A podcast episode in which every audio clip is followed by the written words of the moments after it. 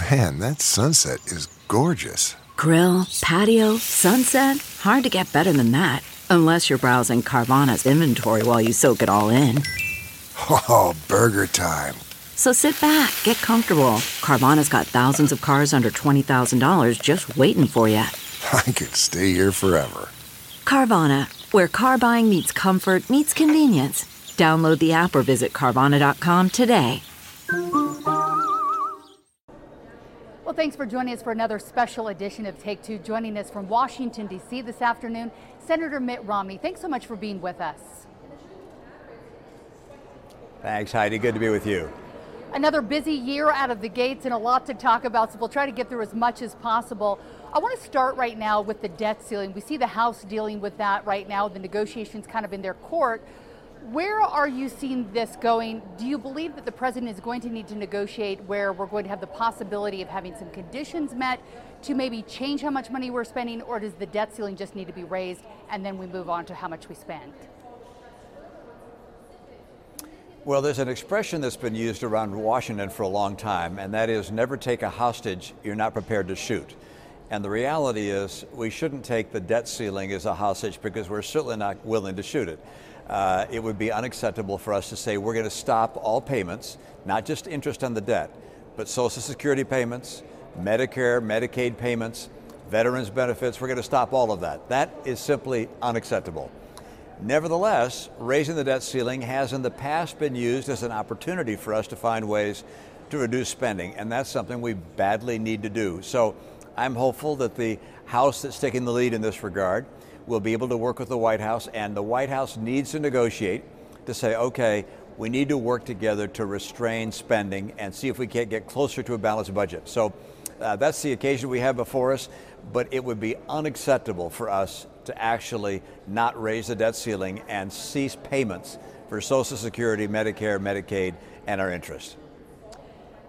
So once the debt ceiling's been raised, there's going to be the negotiations of what money gets spent. And this negotiation and raising the debt ceiling and then the negotiations have been going on for a very long time now. How do we make a change where we're not having to make this same decision about raising the debt ceiling and spending more and more money that we don't have?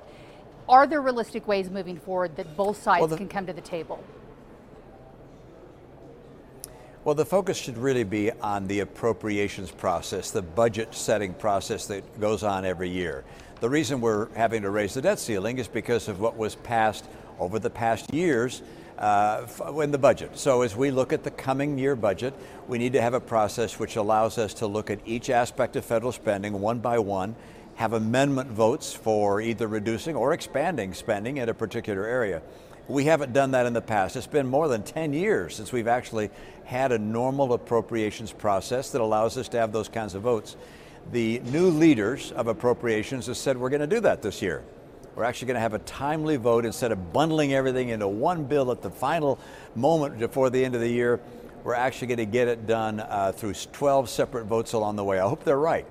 Uh, but that's a process which many of us are working to accomplish to make sure that we can finally pull back our annual spending as well as some of the, they call it non discretionary spending, mandatory or entitlement spending. We have to find a way to balance all of our spending with our revenues. As we move forward, I know that you have a Trust Act ready to go that you want to talk about a little bit. Uh, we have a lot of things that are maybe not going to be solvent, whether it's 10 or 15 years down the road, whether it's Social Security or other spending packages. How do you believe that we can change how we're spending money there and actually move forward in a way where we're not having these concerns year after year? I think one of the surprises that a lot of people have when they look at federal spending is that one third of federal spending we actually vote on. That's the so called budget. One third, and that was the $1.7 trillion budget, the omnibus that uh, was voted on last uh, December. And everybody gets uh, focused on that. But don't forget, two thirds we don't vote on. That's the non discretionary, the mandatory, the entitlement. And that's an area where the deficit has been large and has been adding to our debt. And so my Trust Act is designed to create rescue committees to save Social Security, Medicare, and Medicaid, and the Highway Trust Fund from becoming bankrupt, which they're scheduled to do over the next few years. So we need to make sure that we save those programs, we balance the spending there, it's the only way we're going to be able to finally rein in the deficit and reduce the amount of debt our country has. Do you have support from Democrats right now on this is something that you believe you'll be able to move forward with and get some agreement on? The good news is that uh, we had a, uh, if you will, a, a, practice vote on this uh, some uh, months ago, and about 71 senators voted in favor of the Trust Act. Uh, they'll get weak knees as time goes on. They'll face a lot of resistance, but we have a number of uh, Democrats that are sponsoring this bill, both in the House and in the in the Senate, along with, of course, a number of Republicans. So there, there's real recognition that we have to finally address the imbalance that exists in our entitlement programs and to make sure they stay solvent. You realize in 10 years, if we make no changes at all, Social Security benefits would automatically be cut by 25%. Unacceptable. That's not going to happen. There's no reason to fear that. It'll never happen. But that's what would happen if we don't take action. And I think it's important for us to take that action. And that's an effort which I and Senator Manchin of West Virginia are leading. And is that something that could be part of the process in this year's discussions about budgeting and how we move forward? Or is this something that probably won't be even realistic to talk about or deal with until next year? Well, interestingly, Senator Manchin has been speaking uh, with the Speaker of the House, uh, uh, Leader McCarthy, and, and, uh, and has talked to him about this Trust Act and perhaps including it in the debt ceiling package. Uh, and I believe it's possible that it will be seized upon by the members of the, uh, the House, Republicans and Democrats, to say, hey, yeah, let's put this in the package and begin a process of making sure that we save Social Security. But we're also going to have to look at the annual budget. Uh, so there's a lot that's going to be on the agenda, but I think the Trust Act should be uh, thoroughly considered as part of the package. I think a lot of people see what you do in Washington and on the Senate side believe that you have a little of that middle ground where you can talk to other Democrats and talk to Republicans and find us the way forward that both sides can agree on. Do you believe that you can be that kind of negotiator on budget issues? You know, the funny thing about Washington is that when people are running in campaigns, they pretend like their side is going to get everything they want. And the reality is, our country is divided, almost 50 50. And in order for something to become law, not just to become a campaign theme, but to become law, it requires Republicans and Democrats to find enough agreement to actually pass it. And so I am one of those that over the last several years I've been able to work with a number of Democrats to find some common ground. And that's something, one, to protect religious liberty. That's something we were able to do together. Number two, to get funding for infrastructure projects in our state uh, as well as broadband projects in our state. These are things uh, I've been able to do with uh, working with some of my colleagues across the aisle. We don't agree on everything. Uh, we actually disagree on most things, Republicans and Democrats, but there are a number of us that have found enough areas of agreement that we've gotten things passed. And I went to Washington not just to fight and lose, I went to Washington to fight and win. And we've been able to win a number of times, and I plan on keeping that record going. All right, I want to talk a little bit about another issue that's kind of sucking the oxygen out of the room right now. Well, we have important issues to deal with debt and spending. We're also seeing almost day after day right now more uh, reports of classified documents first found at Trump's Mar a Lago home, then uh, President Biden papers that came, classified documents from his time as vice president, also his time in Senate. And then yesterday, we're hearing that Vice President Mike Pence, or former Vice President Mike Pence, also has some of those classified documents. Are we to assume at this point that just about everyone has these at home, or is this a problem they need to be investigated and people have to be held accountable? Well, I think it's very unlikely that you'll find any senators, current or past, that have classified documents in their possession, uh, in part because we don't have access to them. It's the executive branch where this problem is uh, uh, being seen. And, and frankly, I, I, don't think any one of the people that you're talking about who dis- discloses having classified documents uh, took them with, uh, with ill intent or with a design to hurt national security. But I do believe that sloppiness looks bad. Whether it's on the current president or past president or past vice president, it's just wrong and it puts our nation uh, in an embarrassing light, embarrassing light, and potentially it harms our national security. Uh, and so the executive branch is going to need to do a much better job determining which documents actually should be classified, and number two, keeping track of them, such that when they give them to an administration member, that they get them back, and they have a document that shows they got it back. But right now, for these documents to be floating around uh, is clearly unacceptable and, uh, uh, and jeopardizes uh, our national interest. I want to talk a little bit about your congressional priorities as we go into this uh, new year. You've got a couple of years until your term's over or you run again. What are your goals are right now? Uh, what are you focused on? And what are your constituents back home saying, this is where I'd like you to focus and this is where we need help?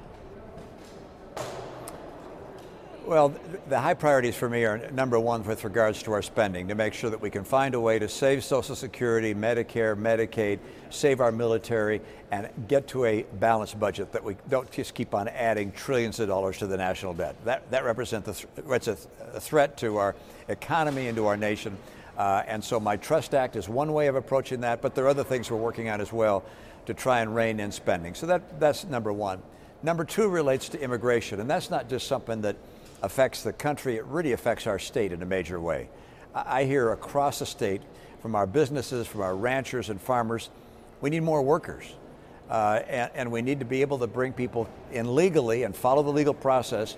And that means stopping illegal immigration, but making sure we bring in the people we need in agriculture and, and uh, in dairy areas and hospitality that our employers need so that we can grow our economy and, and create more good jobs for the rest of the people in our state. So that's a second area of real interest for me. And, and I'll mention one more, and that is we're a, a military uh, state as well.